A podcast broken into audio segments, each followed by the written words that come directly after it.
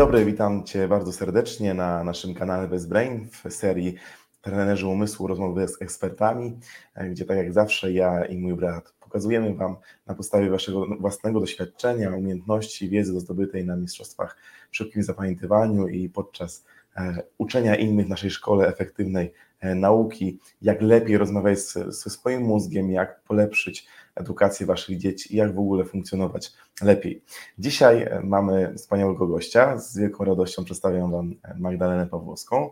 Jest to propagatorka edukacji online. Od wielu lat skutecznie uczy, jak e, tworzyć kursy online wysokiej jakości, e, bardzo dużej wartości dla słuchaczy i odbiorców.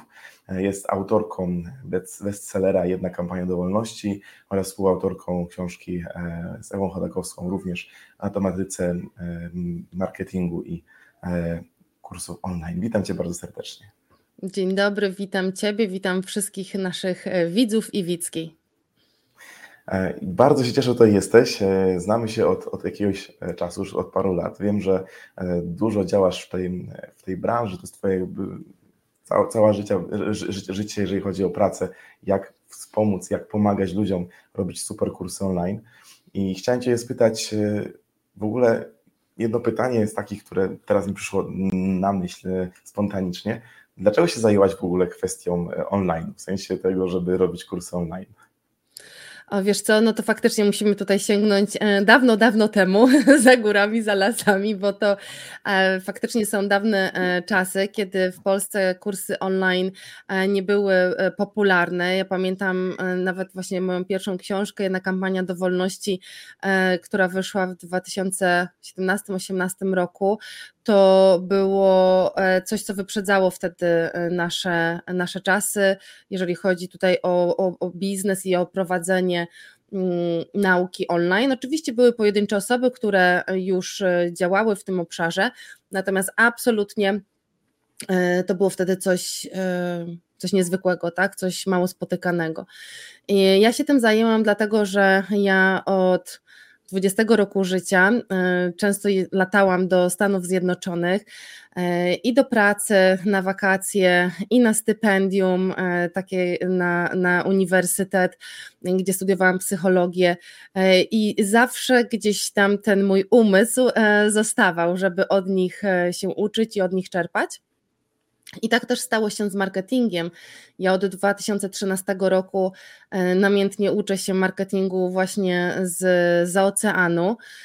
I pamiętam, jak e, przerabiałam pierwsze takie webinary o automatyzacjach, o materiałach takich właśnie e-learningowych, to był taki 2013 rok. Później chciałam to wdrażać moim pierwszym klientom, takim, bo prowadziłam agencję marketingową. Natomiast y, no, w tamtym czasie to wiesz, bardziej robiłam strony, zamawiałam hostesy na jakieś eventy, ulotki i tak dalej. I kiedy ja przyszłam z tą nową wiedzą do nich i mówię, słuchajcie, to my teraz waszym klubie fitness zrobimy po prostu webinary i automatyzacje mailowe, to oni patrzyli się na mnie trochę jak na takiego dzikusa. Więc ci pierwsi, e, ci pierwsi klienci e, to byli klienci e, nielokalni. Oni działali z różnych miejsc w Polsce, ale już wiedzieli, że marketing zautomatyzowany, właśnie oparty o wiedzę online, to jest przyszłość. No i wtedy znaleźli mnie jako właśnie tą pionierkę e, tych tematów w Polsce i mogłam wykorzystać swoją wiedzę tak na, na 100%.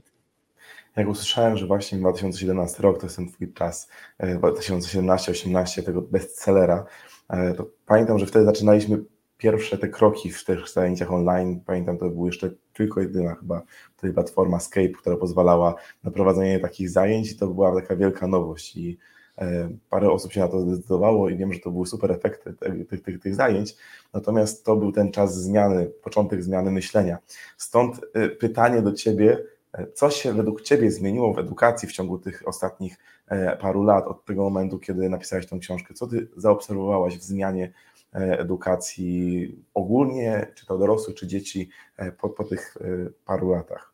Mhm Przede wszystkim e, osoby, które chcą się uczyć nowych e, rzeczy, pozyskiwać nowe umiejętności, zrozumiały, że nie trzeba siedzieć na sali szkoleniowej i że jest wybór, że są opcje i to, że nie jest tak, że siedząc na sali szkoleniowej e, będziesz mieć lepsze efekty, bo przecież wiele osób chodzi na szkolenia stacjonarne i nic z nich nie wynosi i nic później nie wdraża.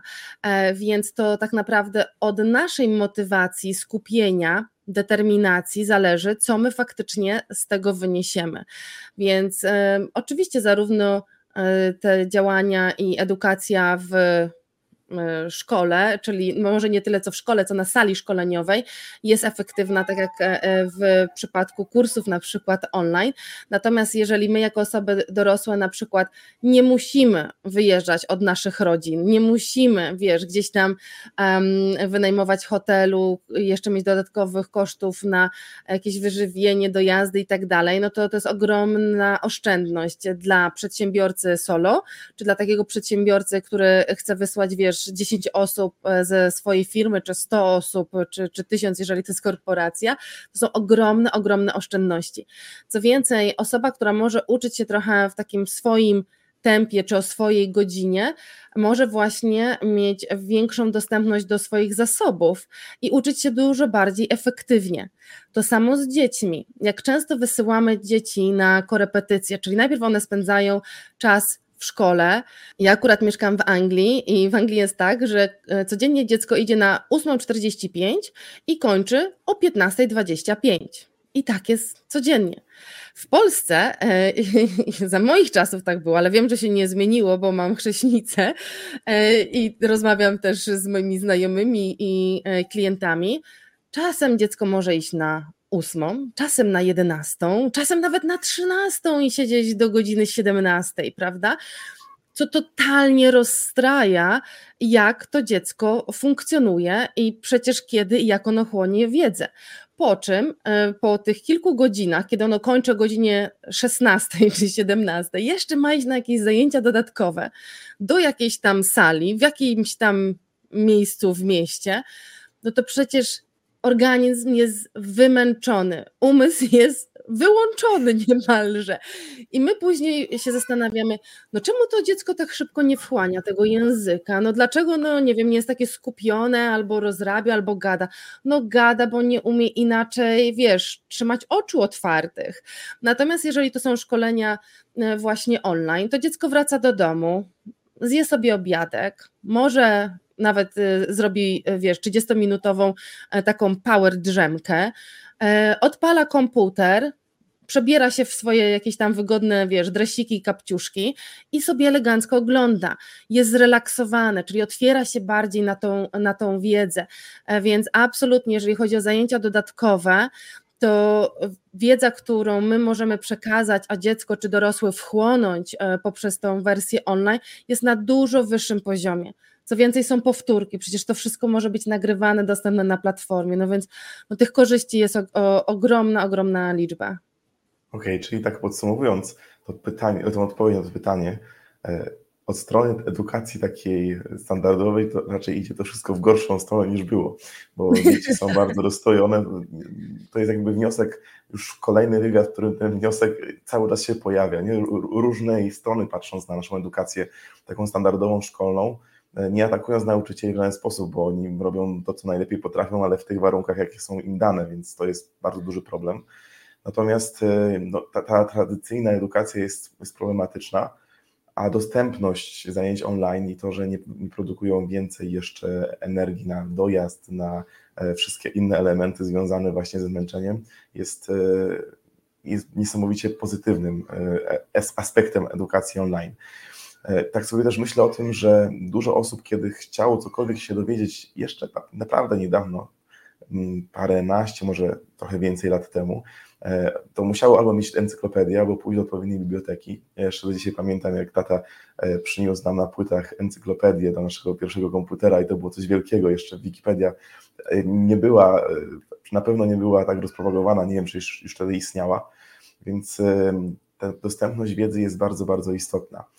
Ale jestem też ciekawy, mówiłaś o tej koncentracji uwagi, nie? Że, że to są pewne rzeczy, które e, nie różnią się tak naprawdę między zajęciami online a zajęciami offline. Kwestia jest tego, czy ktoś e, ma odpowiednią predyspozycję teraz, czyli czy jest wyspany, czy ma siły, czy ma ten rytm. I mm, w takim razie z jednej strony myślę, że dużo osób to widzi, z drugiej strony mnóstwo osób ma doświadczenie pandemii i kwestii tego, jak strasznie jest zniszczony obraz nauki online, jak mhm. strasznie jest zniszczony obraz y, jakichkolwiek zajęć online, nawet nie mówię już tylko o dzieciach, bo tam jest bardzo zniszczony, już tam nikt nie był przygotowany do tego, żeby to robić dobrze, ale dorośli też nagle musieli przełączyć się e, ze spotkań, e, czy w korporacji, czy w pracy, gdzieś tam on, na żywo, na te zajęcia, na, na te spotkania online i widzieli, przynajmniej tak przynajmniej zauważam, spadek też jakości, bo nie musieli być zawsze na przykład ubrani, może mogli być bez, bez kamerki, więc mogli być w piżamach, trochę bardziej mogli to olać i też ta skuteczność mogła gdzieś uciec. Więc e, jak przekonać się do edukacji online? Czyli jak to zrobić, żeby zobaczyć, że to nie jest kwestia typu edukacji, czy jest offline, czy online, tylko jest kwestia tego, w jaki sposób do tego podejdziemy. Jak byś, jak byś to mhm. ugryzła? Tak, myślę, że to jest bardzo ważny punkt, który tutaj poruszyłeś. E, jedno to jest, jak my jesteśmy przygotowani, e, czyli wiesz, nasz organizm, czy właśnie, czy jest wyspany, czy jemy witaminki, e, czy, czy, czy ta koncentracja jest, czy w ogóle zrobiliśmy może trening koncentracji, e, żeby może się jej nauczyć, tak? Więc tutaj wy wiecie to najlepiej, bo, bo przecież tego, tego uczycie i ja, ja też to biorę od was, żeby, żeby jednak postawić, że to ja też jestem odpowiedzialna za to, jak ja tą wiedzę chłonę, a drugi aspekt jest to, jak to jest prowadzone przez tego nauczyciela czy przez firmę, która to realnie realizuje, bo nie każda osoba będzie miała takie same umiejętności, predyspozycje do tego, aby e, prowadzić takie zajęcia. E, no tak jak powiedziałeś, w pandemii to było tak, że z dnia na dzień nagle nauczyciele, którzy totalnie nie wiedzieli co i jak, e, mają prowadzić zajęcia online, ale jak? Ale z czym? Z jakimi materiałami? Wiesz, w waszej firmie, czy ja w mojej firmie, czy, e, czy moi klienci, my się do tego przygotowujemy. My tworzymy specjalne materiały, mamy specjalne platformy. E, wy macie specjalnie wyszkolone osoby, trenerów, którzy są do tego przygotowani i merytorycznie, i mentalnie, żeby wiesz, mieć kontakt z tym klientem, czyli czy to jest osoba młoda, dziecko, czy to jest osoba dorosła a w pandemii, no to nauczyciel został po prostu, wiesz, wrzucony. On sobie wcześniej przychodził na lekcję, no to widział te dzieciaczki, więc coś tam pogadał. Jak nie, to postraszył, że jakąś jedynę wpisze do dziennika i utrzyma jakąś uwagę, a teraz nagle się okazało, że że co, że dziecko mogło powiedzieć, że nie ma zasięgu i że nie musi być na zajęciach, albo że kamerka nie działa, no i że no po prostu no nie trzeba tej kamerki włączać. Więc y, tutaj to, to, to, to naprawdę trzeba patrzeć przez y, taki, wiesz, taką, y, taką dużą ramę na to, co się zadziało w pandemii, bo oczywiście to też miało swoje plusy w ogóle dla popularyzacji kursów online, bo w końcu nie trzeba było już tłumaczyć, co to jest platforma, e, bo każdy się dowiedział, co to jest platforma, bo trzeba było się zalogować, każdy zobaczył, że aha, to są jakieś programy, że można się włączyć, wiesz, więc to, co ja wcześniej musiałam tłumaczyć i pokazywać, już teraz tego nie, nie trzeba robić, bo już każdy to wie.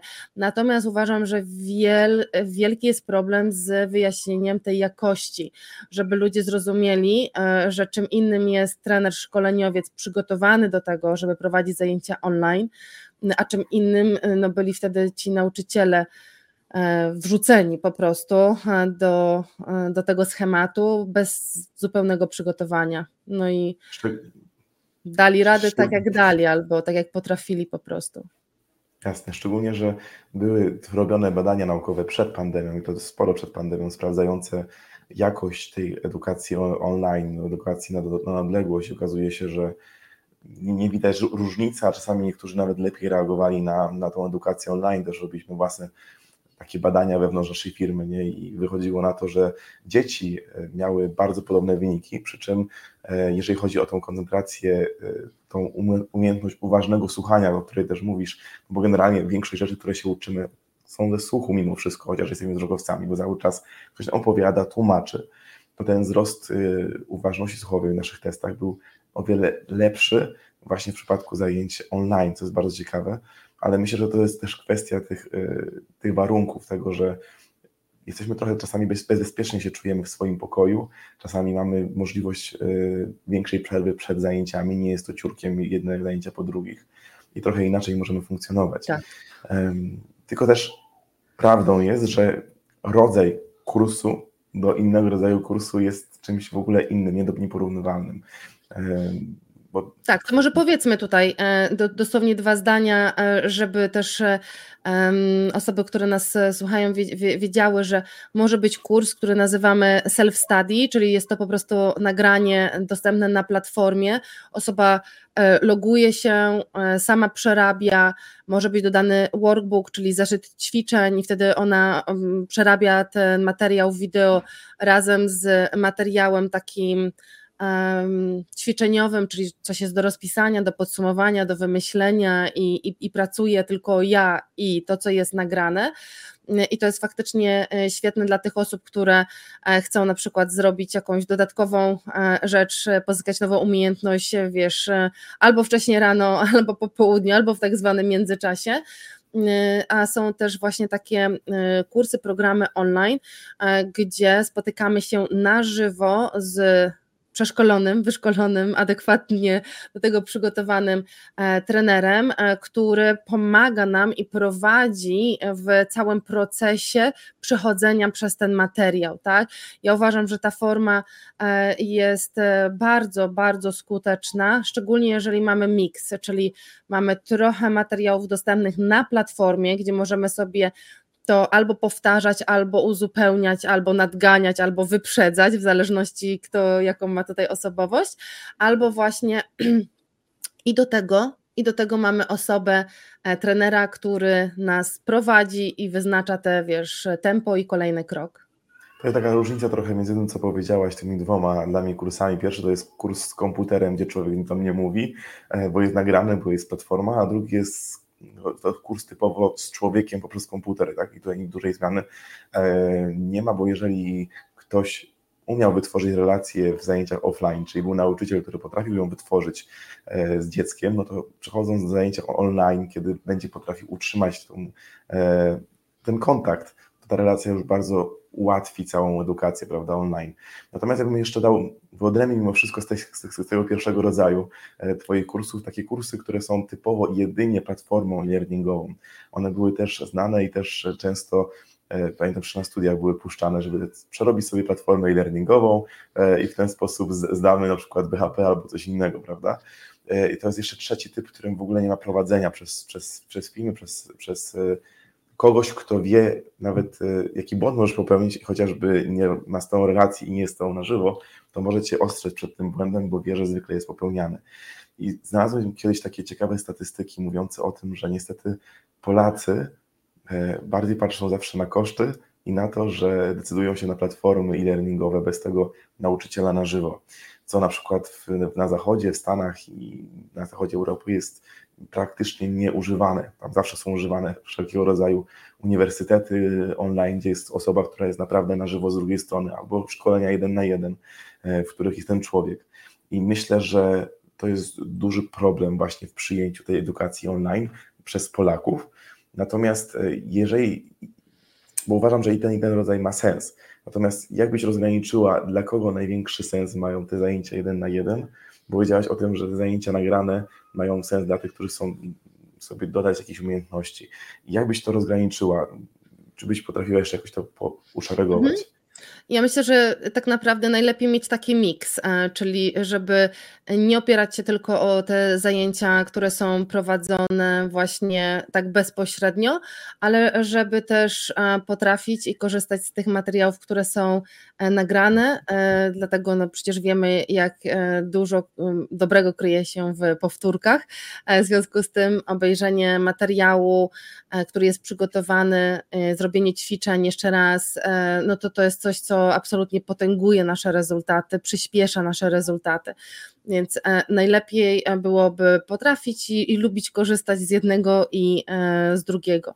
Są takie wiesz, czy to przedmioty, gdzie będziemy chcieli właśnie być jeden na jeden, bo albo na przykład jesteśmy wybitnymi jednostkami i wiesz, i potrzebujemy jakiegoś swojego takiego tempa, albo nasz plan dnia, tygodnia jest tak dziwny, że tutaj trudno jest nam się wbić w jakąś grupę. No jakby tutaj albo można po prostu być osobą czy rodzicem, która lubi kupować pakiety VIP i po prostu wszystko e, mieć e, w, w, w, tym kierunku.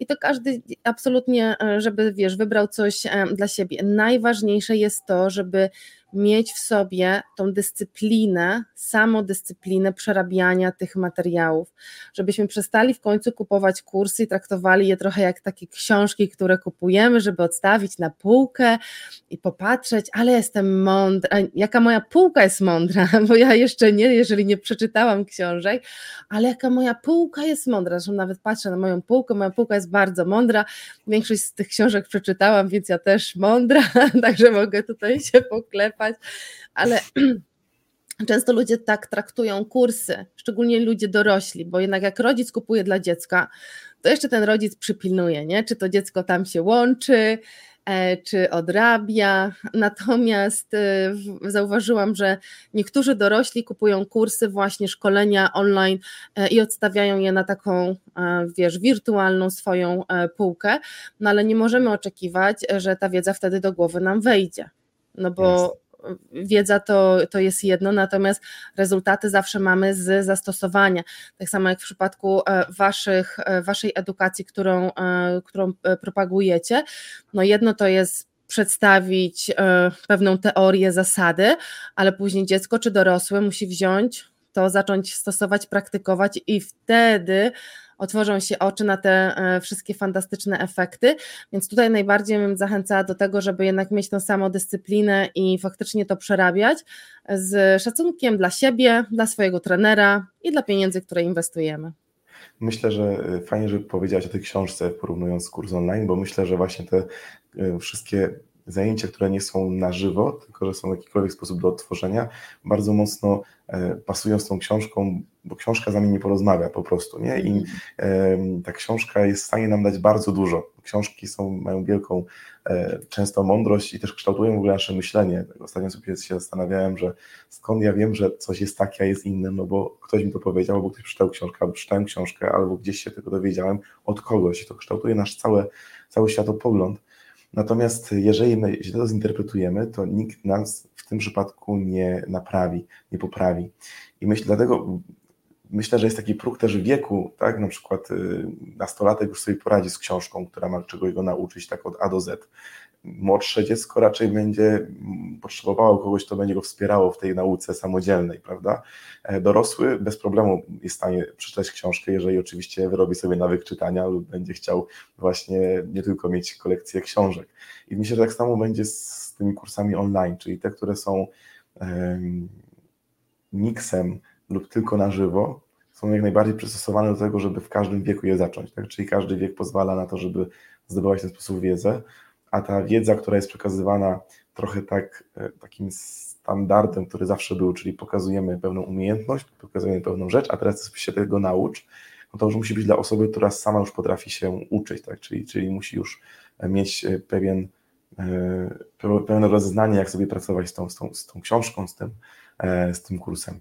Okay, a jak myślisz, skoro już wiemy, że są takie rodzaje tych kursów, że są kursy albo miksy, albo kursy z człowiekiem e, po drugiej stronie, albo kursy typo, typowo takie platformy learningowe, z której musimy sami korzystać, to jeżeli mamy te kursy na żywo, czy jest dla Ciebie różnica według Ciebie w pracy jeden na jeden, a, jeden w a w pracy w grupie? Czy Ty wolisz sama na przykład pracować w grupie z osobami jako szkoleniowy lub jako ten, który się uczy, czy jednak wolisz pracę jeden na jeden? Ja uwielbiam pracę w grupach, e, dlatego że mm, szczególnie w tej mojej przestrzeni, no ja zajmuję się, pomagam e, przedsiębiorcom tworzyć ich kursy online, więc często oni mają bardzo podobne pytania, ale tak myślę, że to tak jest ze wszystkim, bo jednak jeżeli uczymy konkretnego przedmiotu i szczególnie jeżeli e, dzielimy osoby na przykład na poziomy zaawansowania, to uważam, że naprawdę w grupie jest moc, jest wielka motywacja, inspiracja, uczenie się od siebie. E, często to jest tak, że ktoś nie pomyśli o takim pytaniu, ale ktoś je właśnie zada i tym samym przyspieszy nasz rozwój, bo zwróci nam na coś uwagę, na co my sami byśmy nigdy nie zwrócili uwagi. E, więc ja uwielbiam e, takie właśnie mentoringi czy spotkania grupowe, dlatego że uważam naprawdę tam e, jest bardzo dużo wartości. Wiem, że nie wszyscy doceniają to na takim poziomie, jak ja to widzę, e, i wiele osób sobie myśli, nie, to ja nie będę tam, nie wiem, się wygłupiać przed innymi, co sobie inni o mnie pomyślą. Ja myślę, że my często w życiu patrzymy za bardzo, co inni pomyślą, aniżeli po prostu, co ja chcę z tego wyciągnąć i jak ja szybko chcę mieć swoje E, swoje rezultaty. E, więc ja bym wszystkich zachęcała do tego, żeby się e, odważyć, jeżeli ktoś gdzieś tam ma jakieś opory.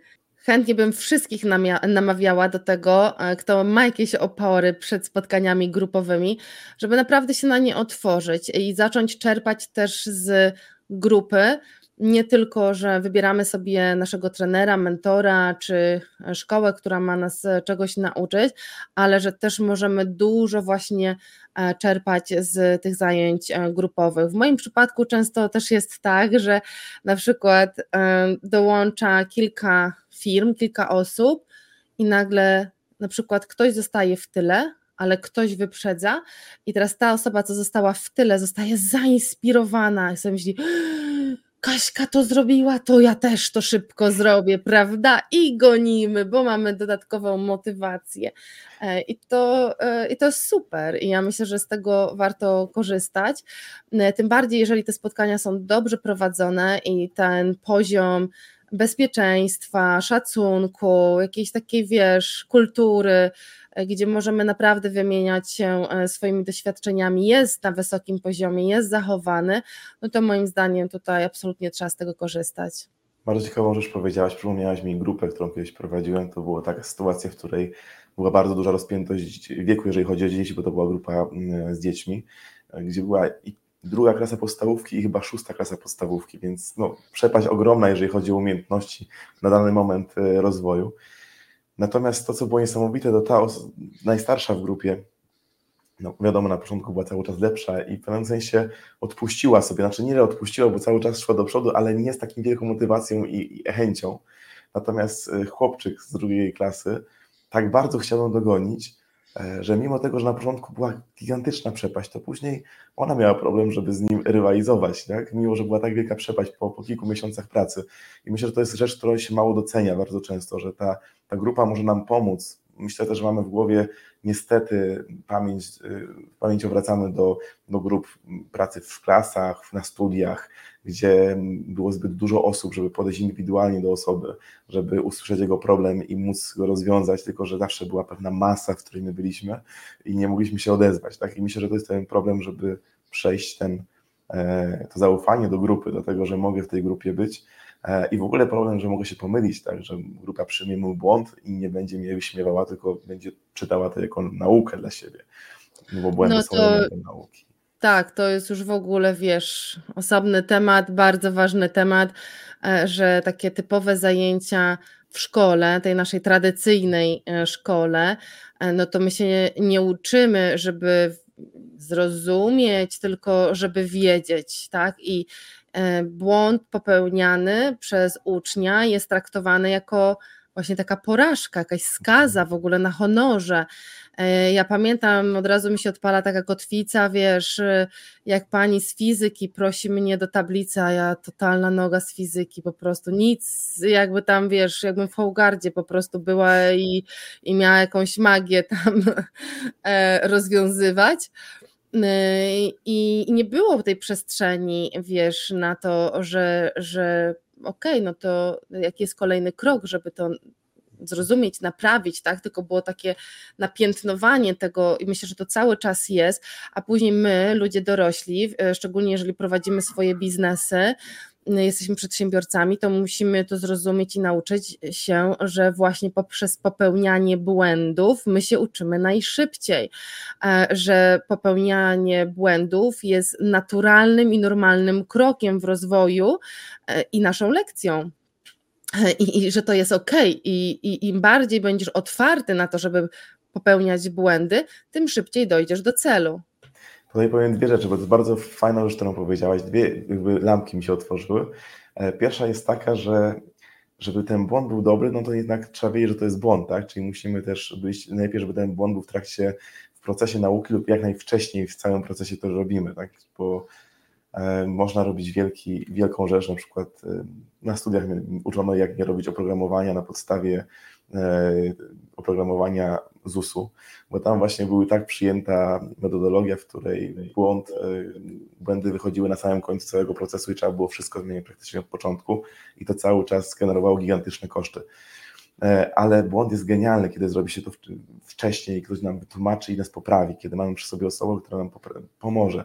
Ostatnio taki przy, przykład przytaczam często, kiedy mamy dwóch studentów medycyny, dwóch chce być chirurgami, jeden jest e, świetny, nie ma żadnych problemów, żadnych błędów podczas egzaminów, podczas zajęć, wszystko przeszedł całe studia na piątkach, a drugi to taka trochę noga, nie? w sensie co chwilę robi błąd, co chwilę musi y, zainterweniować profesor, powiedzieć, jak ma wyjść z tego błędu, jak tutaj naprawić to i co chwilę się gubi, co chwilę się musi nauczyć.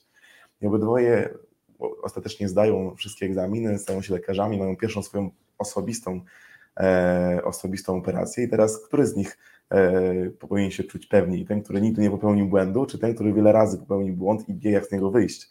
Bo jeżeli obydwoje się stresują i zrobią błąd naprawdę, kiedy mają już e, przed sobą osobę, którą operują, no to ten, który nigdy nie robił błędu, nie wie, jak wyjść z tej trudnej sytuacji, tylko teoretycznie. A ten, który popełnił wiele błędów, no, ma, ma w sobie w swojej kieszeni doświadczenie, które bez problemu może e, wykorzystać, więc to jest, to jest bardzo, bardzo istotne.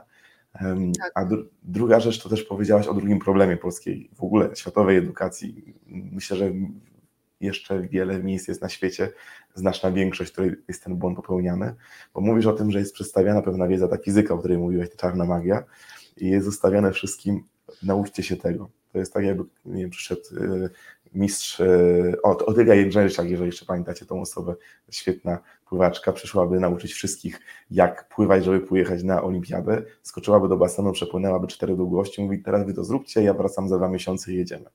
Tak, no to myślę, że jakby ktoś nie miał pływać, to nawet mógł się utopić, a osoby, które by sobie poradziły i zapamiętały, co ona zrobiła, nawet by miały to nagrane, e, próbowały jakoś to po, powielić, to może jedna osoba na milion by zrobiła tak, tak dobrze jak ona, a reszta by ledwo co funkcjonowała, więc to jest ten problem w ogóle idei e, nauczania, że to nie jest, znam twoje, twoje coachingi, więc wiem, że to nie jest idea taka, że ktoś mówi, ty masz słuchać, tylko że to jest rozmowa, że to jest wejście w interakcję, to jest ta relacja. Bo tutaj zawsze mówimy, że edukacja to jest relacja i bez tej relacji nie ma e, się jak nauczyć. Stąd e, myślę, że wniosek sam wyjdzie, ale zadam Ci to pytanie, bo jest przygotowane i myślę, że jest bardzo dobre w tym momencie. Bronić się czy się przystosować, czyli co zrobić z tak wielką zmianą, bo ta zmiana myślę, że jest ogromna, ta zmiana, którą nam daje technologia. Mhm. No ja myślę, że tutaj jest tylko jeden możliwy kierunek, bo wszyscy ci, patrząc historycznie, co chcieli się bronić e, przed tym, co było już tak naprawdę teraźniejszością, to tak naprawdę, e, wiesz, skazują siebie na to, że nie wykorzystają tego, co faktycznie mamy w możliwości i w, mm, w potencjale. E, wiesz, jedno to jest oczywiście edukacja online i tutaj e, każdego zachęcam, żeby się tym tematem zainteresować, przyjrzeć, co możemy zrobić. Wiesz, ja mam nawet e, takich kursantów, którzy uczą, wiesz, gry na pianinie online i ktoś by mógł powiedzieć, jak gry na pianinie online? Pewnie, że tak. Dlaczego nie? Przecież patrzysz i kopiujesz, tak? Tu kliknij, tam kliknij i ma być ten dźwięk, nie, ten nie, drugi dźwięk, aha, ten okej, okay, dobrze. Y, I, e, I wszystkiego można się nauczyć, ale tak, jest bardzo ważne, żeby mieć otwarty umysł i zobaczyć tak naprawdę, że wszystko jest możliwe. E, wiesz, to, to, to jest tak, jak e, teraz no, kilka miesięcy y, już dobrych mamy sztuczną inteligencję i wszystkie jej możliwości, które możemy wykorzystywać w pracy e, czy właśnie w nauce. E, I też wiele osób mówi: Nie, gdzie w ogóle, tylko nie sztuczna inteligencja. Zaraz nas tam zje i tak dalej. No zje najbardziej tych, którzy nie otworzą się na to, żeby zacząć działać. No ja pamiętam, jak komputery weszły do takiej, wiesz, bardzo szerokiej, do takiego szerokiego użycia i moi rodzice stali przed decyzją, nauczyć się tego, czy udawać, że tego nie ma. Nauczyć się poruszać tą myszką, wiesz, myszką po ekranie, jak to niektórzy się śmiali, że wiesz, że um, były zajęcia nauki, ktoś mówi, proszę poruszać myszką po ekranie, a ktoś faktycznie bierze myszkę i rusza nią po ekranie, zamiast przesuwać kursorem e, po mhm. ekranie. Ale to są normalne błędy w momencie, kiedy coś jest dla nas nowe i się uczymy, ale to my decydujemy o tym, czy proces nauki będzie dla nas ekscytacją, przyjemnością i odkrywaniem tego, e, co tak naprawdę jest w naszym potencjale, czy będziemy patrzeć, że a co ludzie pomyślą, a co jak się pomylę, a co kogo to obchodzi? Wiesz, najważniejsze jest to, że później patrzymy sobie prosto w oczy, w lustrze i sobie myślimy, kurczę, nauczyłam się tego, było to trudne, nie wiedziałam jak to zrobić, nie potrafiłam się koncentrować, nie potrafiłam tego robić, a teraz potrafię. Tak, wow, jakie to jest fajne i jaka jest radość e, z samego siebie, ze swojego postępu, a e, psychologowie już od dawna mówią, że to, co najbardziej sprawia nam radość w naszym życiu, to jest nasz własny rozwój, tak? Czyli stawianie sobie celów, osiąganie tych celów i nauka nam w tym pomaga, szczególnie jeżeli wiemy, jak się uczyć e, i jeżeli wiemy, jak z tego po prostu e, korzystać, jak to przyspieszać. To jest coś, co nas po prostu będzie wiesz, napędzać, e, co napędza e, dzieci, jak są młode, one mają tą naturalność, cieka naturalną ciekawość życia. E, później w tej młodej dorosłości to my myślimy, że wszystkie już po prostu rozumy pozjadaliśmy. Później znowu nam się otwiera ta ciekawość na życie. Im dłużej zostaniemy w tej ciekawości właśnie, tym dłużej uważam, my będziemy sprawni właśnie do tej nawet e, starości. Także to od nas zależy, od naszej otwartości, gotowości, ale to jest jedyna słuszna droga, e, żeby się otwierać na to, co nowe, wykorzystywać, próbować, dać temu szansę i sprawdzać i się rozwijać, bo jak się zamkniemy, no to jest takie powiedzenie, co się, co się, co się nie rozwija, to się zwija. Super. E, nie słyszałem tego powiedzenia, ale bardzo mi pasuje. E, to też jest bardzo ciekawe, co powiedziałaś o otwartości rodziców. Tak sobie myślę o tym, mówiłaś o swoich rodzicach, którzy otwartość na komputer, na to, żeby się nim posługiwać, doprowadziło tak naprawdę do tego, że technologią jest, też fan brat, tak? W sensie naturalne dla Ciebie było, że jest technologia, której korzystasz. Jak sobie myślę o, o moich rodzicach, którzy puścili najpierw Bartka, potem mnie na, na kurs umiejętności uczenia się, który też był wtedy nowością, e, który pozwolił nam dojść do tego, co, co teraz robimy i uczyć tego innych. Więc myślę, że to jest bardzo fajny wniosek dzisiejszej rozmowy również, żeby rodzice byli otwarci na, na te nowości w mądry sposób, tak żeby otwierać tak. Pewne, pewne ścieżki dla, dla dzieci, bo one to od razu złapią i będzie dla nich to naturalne, a, a przez to, że będzie naturalne, o wiele łatwiej będzie to można z tego skorzystać w tak szybko zmieniającym się świecie. Stąd Absolutnie. Jeszcze... Ja jeszcze, jeszcze dodam o tych rodzicach, e, co moi rodzice z kolei też jeszcze zrobili. E, to zawsze dla nich wartością e, było w tych wczesnych bardzo latach 90., kiedy wysłali mnie na naukę języka angielskiego. I gdyby oni mnie wtedy nie wysłali, bo w, e, w podstawówce miałam język rosyjski jako, jako ten ze szkoły, e, a dodatkowo chodziłam na zajęcia właśnie z języka angielskiego. No, dziś mieszkam w Anglii, mój mąż jest Brytyjczykiem, e, wiesz, występuję na konferencjach w języku angielskim, więc można powiedzieć, że te nasze małe decyzje nas jako rodziców, kiedy sobie myślimy, a kurczę, a widzę taki potencjał, a wezmę ją, wyślę, a zapytam, a może będzie chciał chodzić, tak? To są, to są te, te dziś małe decyzje, decyzje na poziomie, wiesz, nie wiem, 3-5 tysięcy złotych, kilku, kilku godzin jakiejś wiedzy, które później w naszym dorosłym życiu mają ogromne przełożenie bo nie sądzę, żeby, wiesz, później na studiach e, nauczyła się angielskiego na takim poziomie, e, żeby mogła realizować to, co dzisiaj realizuję w moim życiu dorosłym. Gdyby nie to, że w kiedy miałam te 6-7 lat, rodzice po prostu zapisali mnie na prywatne lekcje języka angielskiego to nie tylko twój rozwój i kariera, ale również jakby się dogadała swoim, ze swoim mężem, gdyby nie znała angielskiego, nie? No pewnie bym go nie poznała, jasne, bo bym jasne. nigdy nie przyleciała na konferencję do Londynu, tak? Tylko to jest niesamowite pokazane, to, ta, ta, ta wielka skala tego, co robimy teraz, tak? Czyli ta inwestycja. E, inwestycja, która nie zawsze chodzi o to, żeby zyskać finansowo teraz, tylko żeby właśnie dać możliwość rozwoju i, i ta inwestycja zawsze się zwraca po prostu. Absolutnie. E, to Przedostatnie pytanie jeszcze dzisiaj, bo tak mi to się nasunęło również podczas takiej rozmowy z, z Tobą i rozmowy poprzednimi moimi gośćmi.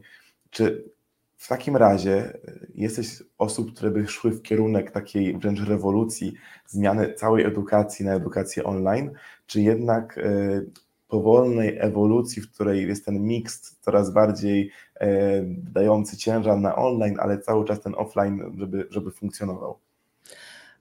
Wiesz, ja myślę, że tutaj dwie strony muszą być przygotowane. E, dlatego, że jedno to jest ta edukacja mm, nieformalna, czyli to, co my robimy, to, co e, wasza e, firma mm, również udostępnia, czyli to, co się dzieje poza samą szkołą, aby lepiej wiedzę przyswajać, aby mieć dodatkowe umiejętności. I to jest jedna, i tutaj myślę, że każdy powinien jak najszybciej zacząć korzystać z właśnie tej nieformalnej edukacji, żeby uczyć się rzeczy, o których się nie nauczy w szkole czy na uniwersytecie. A drugi temat to jest e, temat e, naszej edukacji e, szkolnej, i tutaj muszą być dwie strony przygotowane, bo jest takie powiedzenie, że szkoła to jest po prostu, wiesz, bezpłatna opieka dla dzieci, nie? czyli żeby rodzice mogli pójść do pracy, no to już wysyłają te dzieci do szkoły, no bo co mają z nimi zrobić? Opiekunki wynająć, no co, więc jakby zarówno rodzice nie są mentalnie w pełni, w całości, wszyscy gotowi na to, e, jak również e, nauczyciele. Więc ja myślę, że tutaj jednak ta taka wolniejsza e, zmiana byłaby potrzebna. E, natomiast taka zmiana, która jest bardzo mocno ukierunkowana, bo obydwie te strony muszą się po prostu i przygotować, no bo zobacz, w pandemii była prosta sprawa i rodzic był w domu i dziecko było w domu, więc jakby ta opieka taka nad dzieckiem, wiesz, była w domu, tak, bo był rodzic, co prawda był zajęty swoimi tematami, ale, ale był. Natomiast jeżeli dziecko nie pójdzie do e, szkoły, no to ktoś musi z nim zostać, nawet jeżeli ma taką, e, taką edukację online. E, więc ja myślę, że to jest bardzo duża zmiana potrzebna. Może nawet nie dla wszystkich, może nawet nie dla, nie dla każdego na tu i teraz, ale najważniejsza jest ta zmiana mentalna, żebyśmy my zaczęli widzieć pewne korzyści i, i widzieć również to, co nie jest do końca dobre i starać się po prostu tak też dzieciom pomagać, żeby im było łatwiej, bo ja to znowu porównam, bo mam to porównanie pomiędzy edukacją w Wielkiej Brytanii a w Polsce. W Polsce cały czas jest bardzo dużo zadań domowych. Dzieci uczą się w szkole, później dostają mega dużo zadań domowych i oni jeszcze idą zamiast odpocząć, tak, to oni idą e, z powrotem i robią zadania domowe. W Anglii nie ma czegoś takiego. W ogóle dzieci nie dostają zadania. Jeżeli dostają jakąś książkę do przeczytania, ale to wiesz, jest jakaś, nie wiem, jedna na kwartał w ogóle, nie, że tam spis lektur i jedziemy, nie, nie wiadomo kiedy to czytać. Ja zawsze czytałam streszczenia. E,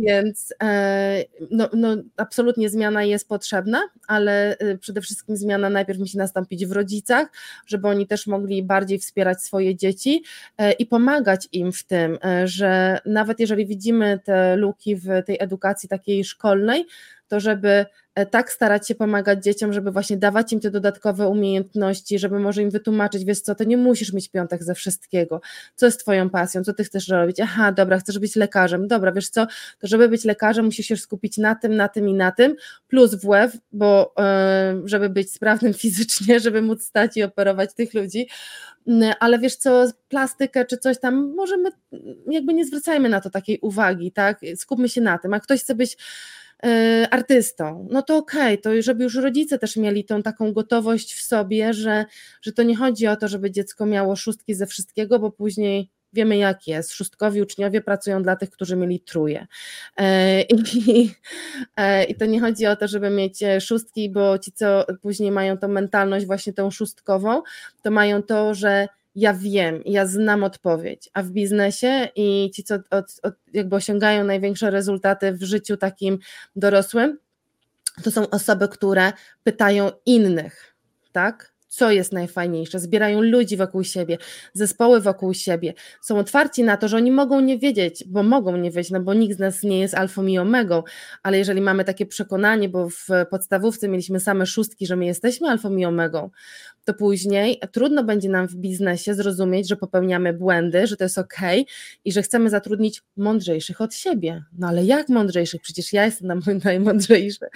Więc dużo zmiany najpierw w rodzicach, żeby dali przestrzeń dzieciom skupić się na tym, w czym oni są dobrzy, e, takie trochę podejście Montessori, nie? E, e, w czym jesteś dobry, tutaj się rozwijaj, a cała reszta aby zdać, aby zdać, no już to jest w tym kurikulum, więc niech będzie, ale e, nikt z nas później nie robi dziesięciu zawodów jednocześnie, tak? Tylko coś jest naszą pasją, w tym chcemy się rozwijać, a później może coś zmienić i to też jest ok. Dla mnie jest bardzo ciekawe to, że z kimkolwiek rozmawiamy na kanale, w ogóle jest bardzo cieszę z tej serii rozmów, bo zawsze, praktycznie zawsze wychodzi to samo. Zawsze wychodzi ten sam temat, ta rzeczywistość zmiany mentalności rodzica do tej nauki, że nie wszędzie, nie wszędzie muszą być najlepsze oceny, że, że te, ten odpoczynek dziecka po szkole jest obowiązkowy, jego nie ma. E, I te wszystkie rzeczy, które powiedziałaś, jak gdyby są kwintesencją wielu, wielu rozmów, które się pojawiają na naszym kanale. I też jest ciekawe o tej zmianie, co powiedziałeś, że może dzieci nawet są bardziej przygotowane do tej zmiany e, niż, niż dorośli. Ostatnio miałem wywiad z, z panią Kasią po godzinach, która propaguje y, naukę e, domową, tak, nauczanie domowe.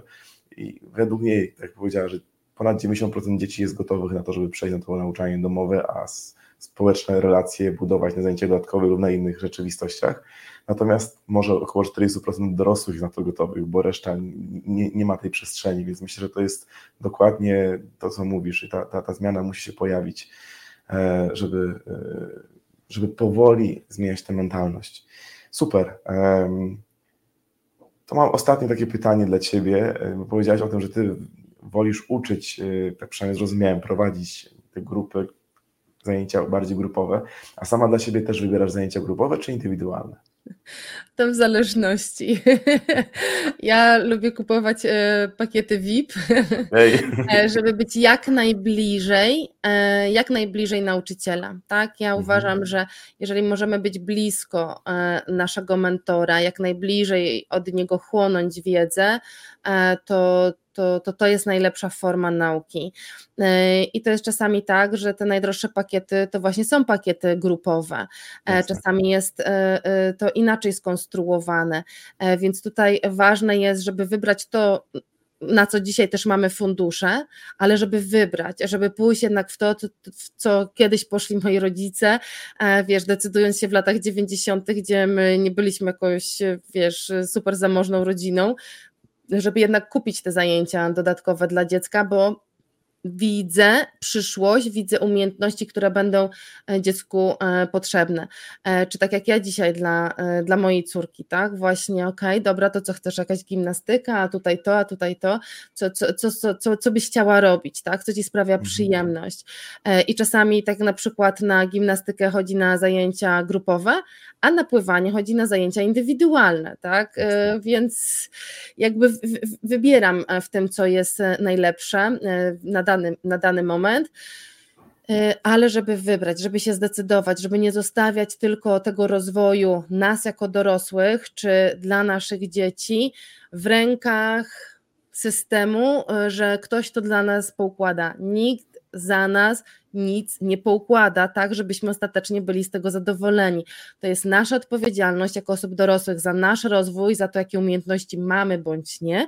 I to jest nasza odpowiedzialność e, za to, e, czy nasze dziecko będzie miało jakieś umiejętności, czy nie. Szczególnie jeśli ma jakieś predyspozycje albo ma z czymś problem, tak? Więc e, żeby się tym zająć, żeby naprawdę wziąć tę odpowiedzialność po naszej stronie, pomimo tego, że czasami może brakować tego czasu, że sami jesteśmy zabiegani, że wiesz, czasami nie ma mhm. nawet może kiedy się dobrze wyspać, ale to znowu jest nasza odpowiedzialność, że tak wygląda nasz dzień. Więc trzeba się zatrzymać, zastanowić, wyznaczyć nowe cele, nowe nasze wartości, nie wiem, może zrobić spotkanie rodzinne i powiedzieć: hej, co wy w ogóle chcecie? Co chcemy zmienić w naszej rodzinie, co chcemy zmienić w dynamice naszej, naszej rodziny, co jest dla Was ważne, jak możemy Was wspierać. My, rodzice, Was, dzieci, a później w drugą stronę, jak Wy, dzieci, możecie wspierać nas, rodziców, bo my też chcemy coś na przykład nowego zrobić, bo e, mamo czy tata, e, mama czy tata sobie wymyślą, że na przykład, e, nie wiem, chcą zmienić zawód, albo chcą otworzyć biznes online, albo coś, też potrzebują tego wsparcia, tej przestrzeni. Więc to jakby wtedy, wiesz, jest ta rozmowa w dwie strony, ale pierwszym krokiem jest wzięcie odpowiedzialności za to, jak dzisiaj wygląda nasza rzeczywistość e, i jakie nowe kompetencje, umiejętności chcemy pozyskać, czy chcemy pomóc naszym dzieciom, żeby miały i tak zrobić, żeby było to możliwe. Wiele wątków zawsze poruszasz, próbuję się odnieść i do, do, do dwóch się odniosę. Do jednej rzeczy, e, do tego, że mówisz o tej wzięciu odpowiedzialności Myślę, że to jest e, bardzo istotne, żeby też, e, to co powiedziałaś, zależy, żeby być jak najbliżej tego trenera, mentora, czyli trochę się zdać też na to, co on mówi, nie? czyli nie, nie zawsze nasz klient, nasz pan, bo nasz klient nie zawsze wie, co jest dla niego najlepsze. Gdyby wiedział, to niekoniecznie by potrzebował nas e, do tego, żebyśmy to zrobili, nie? więc myślę, że to jest też istotne, żeby też nie zdawać się na łaskę systemu, ale pytać się o zdanie eksperta, który pomoże nam to poukładać. A druga rzecz, to cały czas mówisz o tej relacji, nie? Siąść z rodziną, porozmawiać, być w relacji, bo bez tej relacji no, trudno cokolwiek zrobić. Człowiek jest istotą społeczną, już od dawna to wiemy, więc warto w tej relacji być. I na koniec chciałem Ci zadać takie jedno pytanie, e, które zadajemy każdemu naszemu gościowi e, i jestem ciekawy, co odpowiesz. Wprawdzie jesteś e, za morzem względem nas, więc, więc może będzie Ci nie tak łatwo odpowiedzieć, ale myślę, że masz świadomość polskiego systemu edukacji, stąd pytanie. Wyobraź sobie, że masz sytuację, że masz możliwość wydania jednego rozporządzenia zmieniającą, zmieniającego natychmiast jedną rzecz w polskiej edukacji. Jaka to byłaby to rzecz? Tylko jedna? No niestety tylko jedna. Wiesz co, zastanawiałabym się między zakazaniem zadań domowych, a uregulowaniem e, tych godzin chodzenia do szkoły. Mhm. E, ale ja wybiorę te uregulowane, żeby, żeby były uregulowane godziny mhm. chodzenia do szkoły.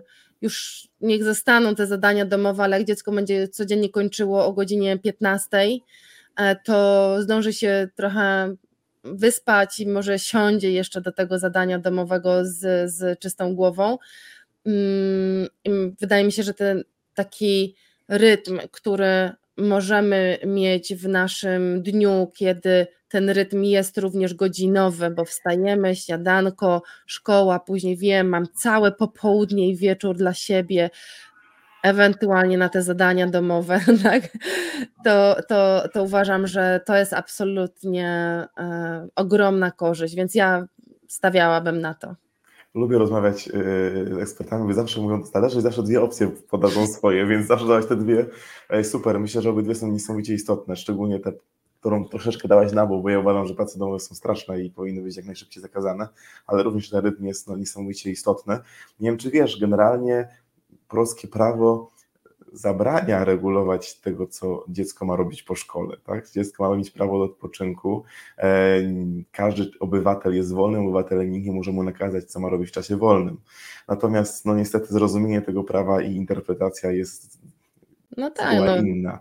Na drugi e, dzień byłaby jedyna w dzienniku. I to jest I uwaga. straszne, bo też rozmawiałem z, z Ireneuszem Rzeskim, nasz pierwszy wywiad na naszym kanale i on zmienił w ogóle paradygmat, że za, za pracę domową nie można dostać jedynki, można dać tylko dobrą, dobrą ocenę lub trochę słabszą, kiedy się spóźnisz. I to też jest inne działanie, bo bez strachu. Natomiast... Oczywiście, to jest nagradzanie za działanie, a nie karane.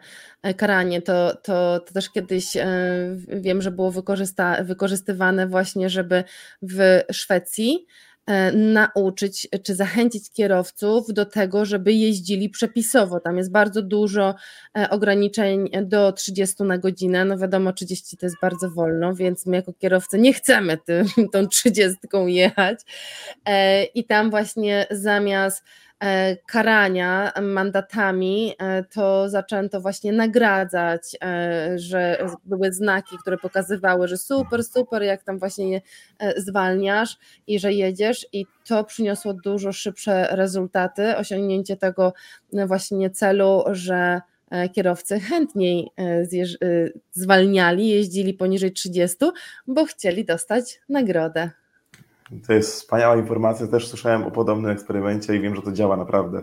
Warto chwalić, to wydłuża naszą koncentrację uwagi i wyniki. Bardzo, bardzo dziękuję za dzisiejszą rozmowę. E, mam nadzieję, że spodobała Wam się nasza rozmowa i merytoryka i dużo wyciągnięcie z tej rozmowy. Jeżeli jeszcze tego nie zrobiliście, to zasubskrybujcie nasz kanał. E, bardzo Ci jeszcze raz dziękuję e, i mam nadzieję, że do zobaczenia. Również dziękuję za naszą wspaniałą rozmowę e, i zachęcam rodziców do wzięcia odpowiedzialności.